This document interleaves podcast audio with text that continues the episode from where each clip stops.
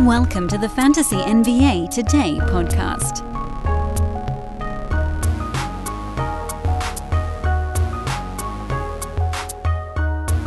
Oh my goodness, people. It's been a long time since I really had my voice and actual open time to do a show that I feel like perhaps I can be a little bit more proud of. Look, I'll be straight with you guys. Uh, I wasn't super proud of the last like five or six episodes of Fantasy NBA today. But look, the thing is, you got to do them. You got to get them done. Uh, they people are relying on it, and so the the Iron Man streak must go on. Uh, but at the same time, um, you know, I, with the dead voice and all that, it, it wasn't it wasn't very good. But I got my voice back. I have a little bit of childcare coverage today, which is wild and marvelous. And so now we can just uh, do a show. Let's have a little fun, shall we? Welcome to Fantasy NBA Today. I'm Dan Besbris. Thanks as always, everybody, for tuning in and enjoying or just tolerating another fantasy basketball episode. And this one, of course, will just kind of recap a Monday that was seven games deep. Anything that comes up along the way, we've got, I'm sure, a few storylines that'll take us down these delightful tangential discussions. The wild and woolly New Orleans Pelicans, certainly one of them. Uh, a little bit of, of player news already from uh, earlier today and uh, we'll just work our way through it. So let's dive in. Oh, by the way, we're also going to very much. Uh, I'd, I'd, love to say that we're not going to have a ton of promo on today's show, but we're going to have some promo on today's show because I pretty much haven't done any, thanks to dead voice or no coverage for like the last six episodes. So you guys got that little bonus, and now you can say bye bye, little bonus, because uh, we got sponsors we got to please, and we can't just shelve them for that long. But I'll slip that in the middle of the program. For now, I do just want to welcome you guys to the show. I hope you guys will follow me on Twitter at Dan Besbris, D A N B E S B R I S is the Twitter handle. We will continue to do all sorts of stuff over on the social media side of the equation. I want to try to uh, also kind of tighten things up a little bit. Not that uh, you guys don't enjoy long, meandering, winding discussions, but th- this is actually the case for social and for uh I guess it's, it's social and and the pod where uh sometimes I feel like we just get sidetracked by things that are not super fantasy relevant. Like if if I was going to look at last night's card, let's just take this first game for instance. Uh, Brooklyn beat Cleveland 125 117 me saying something to you like, oh, Kyrie Irving at 32, 4, and 5 with seven three pointers, that's uh, fun, I guess. Like, it's a good game for him. But from a fantasy relevance standpoint, there isn't much. Because Kyrie, he's a top 15 per game guy, and he's not really going anywhere. You know, he's a guy that's that's pretty much universally rostered in fantasy sports. He puts up big lines, and fine. Same general story with Kevin Durant. I like to mention him more than others because he was kind of our main guy. He was the hey, what happens if you don't get Nikola Jokic to start your draft? Here on this podcast, we leaned hard into Kevin Durant, and right now he's dunking on everyone on the total side, and he's number two per game behind the uh, currently injured Anthony Davis. So yeah, we mentioned KD a little bit more than the average bear. But I think what I'd like to do, and if it means slightly shorter podcast, it means slightly shorter podcast. I just I want to focus on the stuff that is changeable, like a delta. The term delta, uh, I don't want to just assume that everybody knows what it means. It's it tends to mean change. Delta means change. So if there's a change in something, valuation, uh, health status would be another one that's what I really want to focus on. And then that would allow us more time on these podcasts to go on some of those little tangential discussions, things that I think actually have value. Maybe it's just to me hearing my own voice, but I think some of you guys like it. And that's the way we get there. So, not spending a ton of time talking about things that everybody already knows. Instead, plowing through that stuff quickly, focusing on the Delta, and then giving us more time to focus on the other interesting stories or interesting, just strategic elements of all of this. So let's try it out on today's show. Let's see how it goes here. So, like we said, Brooklyn beat Cleveland 125 117.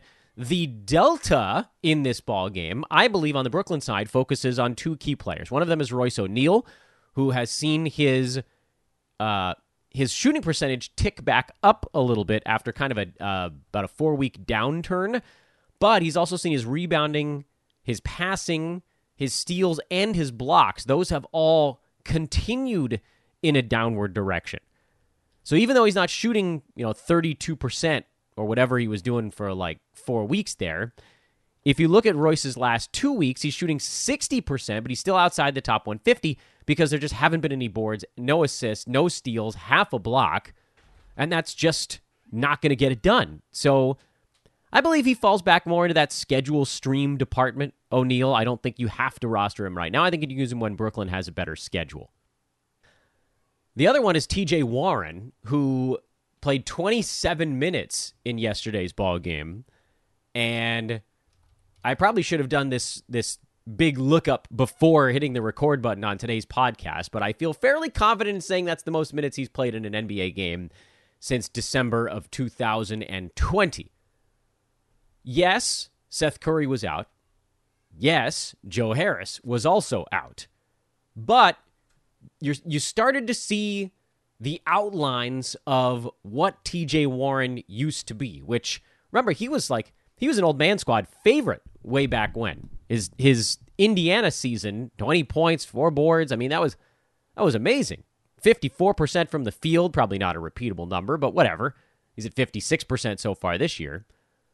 We don't need him to get to 32, 33 minutes per game. In fact, there's, there's almost no chance that that happens. But if you recall, and you go back to that season, which that was uh, that was the 1920 season. Um, remember bubble TJ Warren? That was crazy. So if you go all the way back 2019 2020, that's 3 seasons back. Forget the one where he played a couple of ball games uh, and then disappeared. TJ Warren was a top 40 fantasy play in starters minutes. If you peel off, call it like 20% of that, go from 33 minutes down to like 26, 27, he's still a startable fantasy play.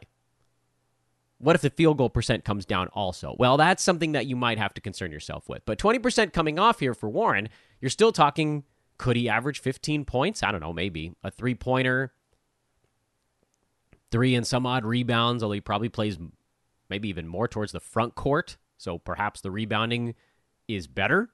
Because remember, that, that season in Indiana, he was the small forward. That was a Miles Turner, Domantas Sabonis duo situation there. Assists are never going to be all that high. Steals are actually kind of decent for him. Peel that down to, I don't know, 0.9, 0.4 blocks, something like that. Good free throw percent, low turnovers. There's a lot of reason, I think, to make kind of a, it's almost like a preemptive ad on Warren because there's no guarantee that anything's going to work out in his favor. He does actually have kind of decent numbers the last three ball games in a row. He's actually top 50 in 23 minutes per game. And yeah, the you know the steals, the rebounds, that's sort of an unsustainable rate in only 23 minutes per ball game. But again, let's say that that does tick up towards 26 or 27. He's probably a top 80, 90 range kind of guy. Maybe even a little bit better. So I would say the first big piece of information, the first big delta here on today's podcast is go pick up TJ Warren. On the head to head side, it's going to be a tougher ad because he's going to skip back to backs probably the entire season, if I had to put my, if I had to guess. But let's say that KD takes a game off, or Simmons takes a game off, or O'Neale takes a game off. You can see that now they're starting to funnel a few more minutes towards Warren, and his body was able to handle them in this particular ball game. Yeah, one game, small sample size. We don't know if his body's going to be able to hold up on that type of thing longer term, but it's worth getting out in front of it, I believe. Folks, picture this nightmare scenario. You're hosting friends for the big game. It's neck and neck in the fourth quarter, and suddenly you realize you're out of drinks. Boo, say all of your friends. You start to sweat. Your friends turn on you. You're forced to go on a last second drink run and end up missing the game winning touchdown while in line. Oh no. Terrifying, isn't it? Luckily, you can avoid the drama with Drizly, the go to app for drink delivery. With Drizly, you can shop a huge selection of beer, wine, and spirits, then get them delivered right to your watch party. Compare prices across multiple stores in your area, find the best deals on game day drinks, and get back to armchair quarterbacking from, you guessed it, your armchair. Download the Drizly app or go to drizly.com. That's D R I Z L Y.com today. Must be 21 plus, not available in all locations. No deltas at all on the Cleveland side. See how we did that? Just walk right past them. Clippers beat the Pistons in overtime. Somehow, I mean, this was a, a ridiculous performance. Clippers were down like, what, 10 with three minutes left, and then they won by 11? they outscored Detroit by like 20 points in, in the final three minutes of regulation and overtime. Well, regardless, um, Nick Batum, another quietly useful roto game. Another one where he was a plus 23. In a game that Paul George, by the way, who had a huge ball game, he was a minus seven. His units, John Wall was a minus 26 in this one. The units where those guys were a part of it, they were getting stomped by Detroit. But luckily, Batum and the bench br- brigade brought him back into it. I like Nick Batum a lot. Uh, I think you guys are probably going to then say, well, Dan, what should I do? Should I add Nick Batum or add TJ Warren? Uh, I really do think it depends on your format. I think Batum is an easier add in head to head because he's playing in back to back games, even if the minutes are eh, somewhat depressed in some of them. Like they had that scheduled L against Phoenix earlier this month where Batum only played 10 minutes. But for the most part, He's been around 25 to 30. It seems like Batum actually plays better when Kawhi is in there because they're able to go to that sort of star studded lineup. They can run a little bit small. They can move Marcus Morris to the five. They can move Batum to the five. Uh, we'll get a pretty good look at that tonight, actually, in Toronto, um, because I think you'll see everybody in there besides John Wall. And what does that mean for Ivica Zubac? He's had a couple good games in a row. He had the Embiid game where he needed to play more. This one, he didn't necessarily need to play more. He just played relatively well.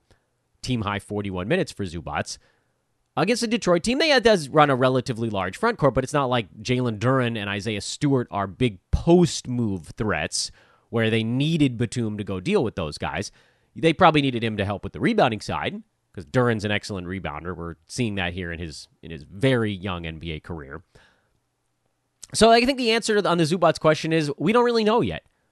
I'm still leaning towards him more as a schedule stream type of play. He'd been trending down for about six consecutive weeks prior to having two better ball games in a row. Not monster games, but better ones. So what does that average out to? Still not great. Luke Kennard, uh, another Delta. I think he's solidified himself as a three point streaming threat.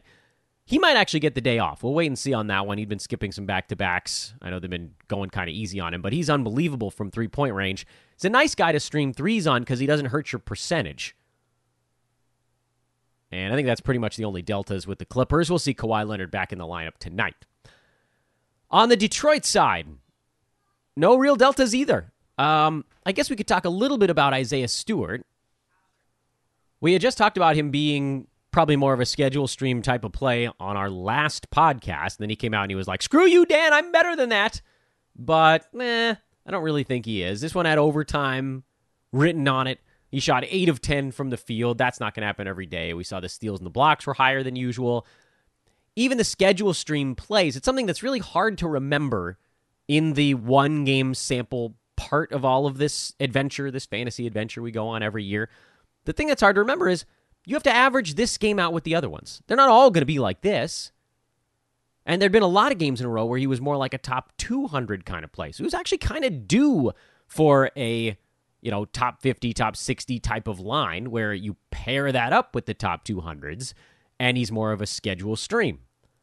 I'm not adding Saddiq Bey. I'm not adding Alec Burks. I think if you really wanted to stream those guys when Detroit has a back to back or three games in four nights, you could probably do it. But whatever, like there's typically better options out there. Uh, and then Jalen Duren just continues to truck along. He's probably a guy we don't really have to talk about right now. That's how good he's been. Naz Reid played 29 minutes for the Wolves. He's seeing a lot of playing time, even with Rudy Gobert back. I really wish I had the confidence to say when he would definitely get enough minutes to be fantasy relevant. It's kind of hard to know. If Jaylen Nowell was playing better, maybe he would have seen more time. The Wolves are cut down uh, in terms of their rotation right now. I mean, they're playing former Lakers game saving three point shooter Matt Ryan uh, 14 minutes. They're they're badly missing KAT. They're missing Kyle Anderson at the moment. So there's a few things going on there. But in terms of Delta, head to head side, I love Naz Reid as a pickup because then you don't really care. If you get one game where he plays 20 minutes and then the next one he plays 26 and then he plays 18 and then he plays 29, it doesn't really matter. Roto Games Cap side, you want to make sure you try to catch lightning in a bottle and play him on the day where he gets the big minutes, but that's kind of impossible to know. And then with Austin Rivers, this was kind of the like the middling expectation that we all should have had for him as a starter. But he went big for a few games, then he completely disappeared, and now he's like, "This is what I am, guys. Average it out. Here's your average middle game." So no, I'm not all that a fan. I'm not using a Roto Games cap on Austin Rivers. I don't think I can use one on Naz Reid as much as I wish that I had the confidence to say yes. The next one, he's going to play 24, 25 minutes again or more. But head to head wise, it's a much easier call with those types of plays. Nas, Rivers, slow mo when he comes back. He probably profiles as both sides, but he's had a bad back. He's been under the weather. It's a whole thing with him. No Jimmy Butler on the Miami side. He's listed as questionable for the next ball game tomorrow. So what does that mean for everybody else? Well, we thought Victor Oladipo might consistently pick up those minutes, and now we're seeing that that's not really the case. Uh, the Oladipo thing was a situation where you kind of wanted to get out in front of it in case it stuck, but it hasn't. So I think we can probably move on there. He's not going to play in back to back, so he doesn't even make sense as a schedule stream. The hope was that he could be more of a Roto Games Cap kind of guy, uh, but I don't think that we can trust him in that regard either. And that's also kind of the story for a guy like Caleb Martin, a guy like Max Strus. Strus had the better fill in game here. Sometimes it's Martin, sometimes it's Oladipo, sometimes it's Gabe Vincent. When you get into a situation where sometimes it's three or four different guys, you could make again an easier argument to just throw them in there on the head-to-head side and say, hey, you know, hopefully, you know, the back-to-back or whatever it is, they one of these games is a good one, even if the other one's a bad one. But Roto, you got to make sure the plays, your game's cap is getting used on good ones, and it's not consistent enough. Jakob Poeltl finally showed up, 16 and 9, two steals, four blocks. We've been waiting a long time for more of a Jacobian line. Uh, this big one pushed him up to number 82 on the season. He's now at 1.1 blocks per game. So he still kind of got a ways to go there before he gets up where we were expecting him to be. Uh, to that end, I, he's probably not a buy low anymore. I don't know that the Spurs are ever going to get him up to 30 minutes. I'm a little concerned. I know that the ramp up here has been slow, and you can do that when you're trying to lose ball games, but they sort of accidentally won this one. And now Keldon Johnson's probably going to rest the other half of their back to back, and maybe someone else turns out to be missing late towards the back to back. Spurs, they are an annoying one right now, but let's we got to make sure we we see this thing through. So Poeltl, uh, I think you start him every day now that he's up at 24 minutes. It should be enough, obviously against some teams more than others. Keldon Johnson didn't destroy percentages for a night. Could he be on the cusp of finally not being horrendous in those departments? I'm not. I don't feel confident in saying so, which hurts so bad when you look back at last year and he shot 47% from the field and 76% at the free throw line. And this year he's at 41.5 from the field and 73 from the free throw line. The field goal percent has been particularly unnerving. And I just, ah, oh, soul crushing.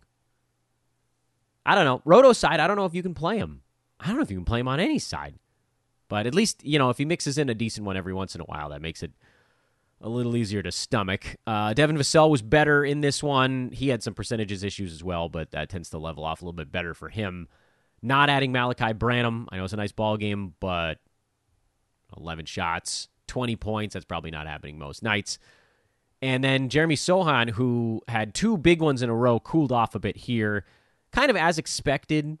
It's hard to tell because for first nine and a half weeks of the season, his fantasy game didn't really seem to be developing. And then all of a sudden, it was like, oh, this guy can do a little bit of everything. And the reason that we had to be proactive with a guy like Sochan is that you just sort of don't know. He's so young that fantasy games can change on a week to week basis. If you picked him up, as I did in two spots, not many, he remains a luxury stash. I'm not playing him against my games cap. Head to head again, whatever. Like if he's on your team, you play him. But I, I think he profiles in that same kind of thing. At least on the luxury stash side, he is starting to see more minutes now. So we'll get, I think, a better idea of what Sochan's fantasy game is, hopefully in the next one, two, three weeks, something like that. Remember, it doesn't it doesn't happen in one game. That's good. I don't think you're missing out on much if you didn't add him. If you did, probably watch it for a little bit longer. I am pleased by what I saw out of Mike Conley on the Utah side. He was one that I was actually watching pretty closely uh, going into the weekend because he just hadn't done anything besides steer the boat for the Jazz. And in this one, he was like, you know what? I'm going to do a little bit more than steer the boat. I'm actually going to get involved in the, the Carnival Cruise games. 17 points, 5 boards, 6 assists, 3 steals, a block, 5 three pointers. Really nice game for Conley. And that makes me feel much more comfortable in just dumping him into lineups if he's actually going to be a bit more of a part of things. Collin Sexton, I got a bunch of Collin Sexton questions. I wasn't going to talk about him, but no, he's not an ad. 23 minutes is definitely not enough with the way that he builds fantasy value. We know the Jarred Vanderbilt story at this point, a huge one, two or three really quiet ones. So we probably got a big one coming up. And then Walker Kessler had foul trouble early. Finally, his first slow ball game in like three weeks. Don't panic. It's going to be fine. He's young. Bad things are going to happen. He's not a good foul shooter. He happened to get to the line more often, which also isn't good for him. So just hang on. It'll be okay. Malik Beasley did start the second half in this game for Walker Kessler, and maybe that was a way to kind of preserve the foul issues on his side. Uh, Beasley took 16 shots. He's, to me, very close to falling back into schedule stream zone. And frankly, if that's the way you wanted to use him, I'd be totally okay with it. Because that crazy heater he went on, remember that stretch where he had like five games and he hit like 43 pointers or something stupid? Uh, that's not happening every day. Duh. Because we know that type of thing doesn't last all year. Didn't last for Tim Hardaway Jr. either, although both those guys are weirdly similar. And I have the same feelings about both, which is eh, one or two games I kind of want to hold them, and then one or two games I kind of want to not. I think you can hang on to Beasley a little bit longer. His minutes were better in this one, but oh boy. Kelly Olynyk comes back at some point soon. That probably carves a little bit out of everybody's stuff. Just be proactive again there. I, I like you're not getting that much out of Beasley, even if you moved on early. Eric Gordon set to sit out a back to back, so uh, and then KJ Martin I think is actually questionable right now. Um, but if he plays, which now I'm seeing maybe he's more likely to play than not, that's the latest report here, then he's probably a pretty good fill in for Gordon. And then everything else is sort of no delta on that Houston side, other than everybody having a big game against Chicago who didn't have a big game. Bulls total letdown mode on this one. DeMar DeRozan seemed to be awake enough for it, but Vooch wasn't. He played like he was intoxicated, which meant Andre Drummond got a few extra minutes. Yuck. You're not picking up Coby White. You're not adding Patrick Williams, even though I do love his fantasy game. He's, again, one high usage player away from having enough to do, but a usage rate of 11 uh, just ain't enough. I need a more consistent number out of Patrick if I'm taking that plunge. I do wish I could, but I can't. I didn't expect this one. New Orleans blows out Indiana without half of their team. No Zion, no Brandon Ingram, no Trey Murphy. I mean, they were like, you figured this was going to be uh, competitive, or Indiana had a pretty good shot to steal this one, and the Pacers just got smoked. And it's not super clear why, other than just like straight hustle. Pelicans outworked them 54 rebounds to 36. That was the big difference in the ball game because neither team shot all that well. Neither team had a bunch of turnovers. Free throw numbers were relatively tight. Pelicans just had a bunch more possessions. Seven more shots, four more free throws. That'll get it done. That's basically like having nine extra possessions in a ball game. So anyway, what do we do with all of this? Well, on the Indiana side, you throw the box score out. I was hoping we could get some more data on Aaron Nesmith, but not in a blowout loss. What do we do on the Pelicans side? Well, Naji Marshall feels like a relatively safe stream, although the report this morning is that Zion and possibly Trey Murphy could be back for the next ball game, which means Jaxson Hayes, bye bye. I don't know if that means, I would assume it means Marshall also shifts back to the bench. And so Zion and Murphy slot in as the power forward and small forward, and that would keep Jose Alvarado as the starting point guard, but he's much more of a steals stream only. Marshall's been good enough even coming off the bench because the minutes have been high enough for him. And then Larry Nance Jr., who, as we've talked about a thousand times on this pod, only plays well in competitive ball games. This one wasn't competitive. Nance was a plus 25 in a game they won by 20. So he was part of the units that were crushing. And then they were just like, all right, Larry, we don't really need you late. Because typically, in a closer ball game, he plays the last six or seven minutes. He's the closing unit guy. So when it's not close, he doesn't get fourth quarter minutes. It sucks, but that's the way it is. Some guys that get six minutes per quarter are, you know, like a guy that comes in at the five minute mark of the first quarter and then plays the first seven minutes of the second and kind of does the same thing, like a traditional bench guy. Nance is not that. His minutes are staggered so that he has energy to come in for the final six. If it's really competitive, maybe eight minutes of the ball game. If it's a little bit less competitive, maybe he gets in there for the final four or five. But like, I mean, that's the difference for him between 22 and like 27 minutes per ball game.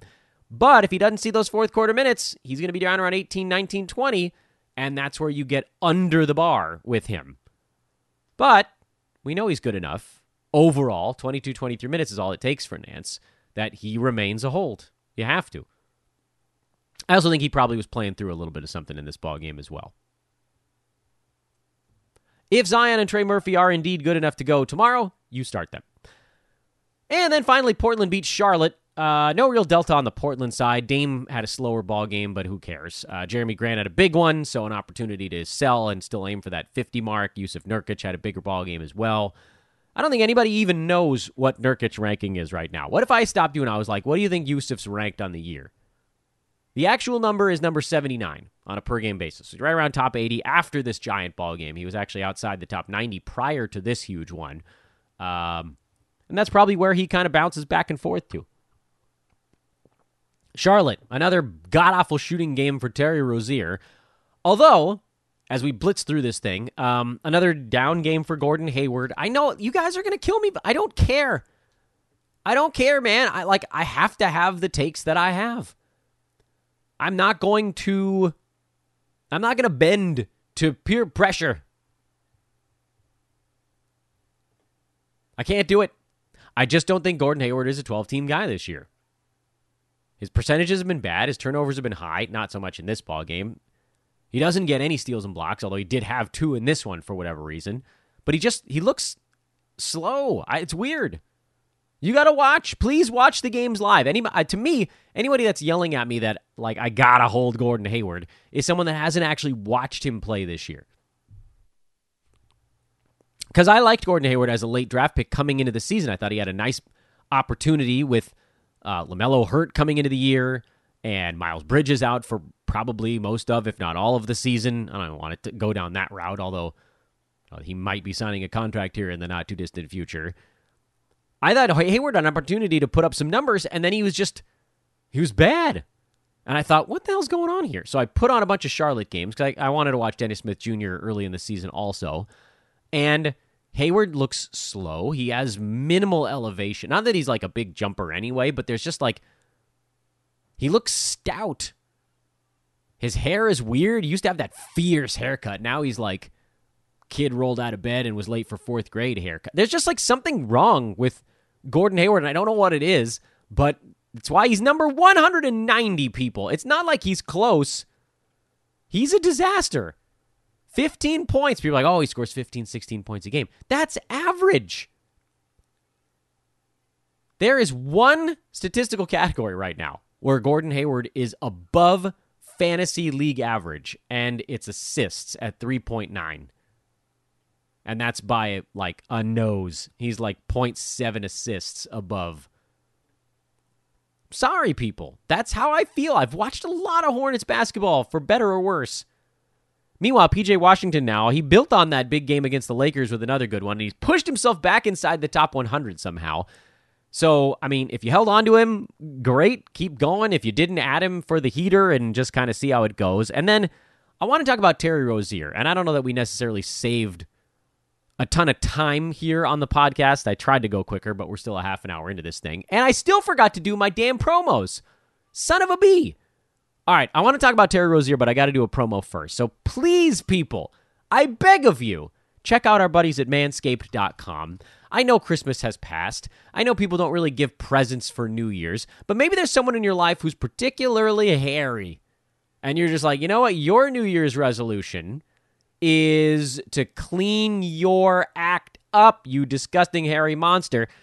They can do it with manscaped.com, and you can give them a little hint, hint by buying them something at Manscaped. You can even ask them to Venmo you back because it's not that pricey. The Lawnmower 3.0. Screw the 4.0. I love you, Manscaped, but screw the 4.0. I love the 3.0 the most. It's on sale from 80 down to 70. Our coupon code ethos20 will drop another 14 bucks off of that. That brings it down to just $56. And our promo code wipes out shipping. So I'll send it to you gratis. You don't have to pay for postage. 56 bucks plus tax. I'm sure there's tax in there because that's the way things operate. 56 bucks plus tax. You'll get the best sideburn trimmer, hair trimmer that you have ever used in your existence. You will not need another. It comes, I believe, uh, with a warranty. There's even a 30 day money back guarantee if you really hate what you got, but you won't because this damn thing's great. And the skin safe technology, that's what they call it. But pinch free. The Lawnmower 3.0, I've, I've used it for like two full years now, and I have not been pinched one time. That's nuts. I've used the 4.0 and I have gotten pinched a couple of times. Not nearly as many as like something you'd get at the store, and the 4.0 actually is a, a closer shave, so that's probably why. But I actually prefer the 3.0. I don't need it to be super tight. If I want a super tight shave, I'll use one of their straight razors. I'll use the the plow. You can also get that at manscaped.com. But if I'm just sideburn trimming, shaping, doing all that work, bringing it in pretty damn tight, the Lawnmower 3.0, best damn cyber trimmer you'll ever see. Manscaped.com, the website, Ethos20, the promo code, 20% off free shipping. Go check them out right now. Uh, shout out as well, and we'll keep this part of the promo shorter, to ThriveFantasy.com. Promo code there is Ethos. They'll give you a 100% deposit match up to $250. And ExpressVPN.com slash hoopball, the old site name. You get 15 months for the price of 12. We'll tell you more about them first thing next week. All right, so I I want to talk about Terry Rozier for a minute. So I did a little bit of a deep dive on Rozier this morning because I was I got a couple questions. People were pissed because he's stunk also. Um, he hasn't been Gordon Hayward bad. Rozier is number 150 in nine cat. Um, and he's actually above league average in scoring, in threes, in assists, in free throw percent. Okay? If you're just like the all these guys on Charlotte all suck together. Um, no, not really. But he's been so far below league average in field goal percent that I had to look a little bit deeper to find out what could actually be going on with Terry Rozier. And the short answer is it's unclear. It's not really clear. But just from a straight numbers standpoint, Terry Rozier is way down in two point field goal percent from the last two seasons. He's down in three point field goal percent from basically every single year of his pro career. And he's way down in steals, uh, the lowest steals rate of any season of his career. And like I said, I've watched a lot of Hornets basketball. He doesn't look slow to me, he just looks off. In a way where Gordon Hayward, watching him play, he looks slow and off. Terry Rozier just looks off. The shots aren't dropping. Not really all that clear why. Now, you could make a case that all three of those numbers will just stay down all season long. And it's possible that might be the case. I can't, with 100% certainty, say that any of them is going to come back up because Rozier has had a two point field goal percent similar to the one he has this season in the not that recent past. In fact, his first year with Charlotte, he shot about 44% from two point range, and that's about where he's at this year.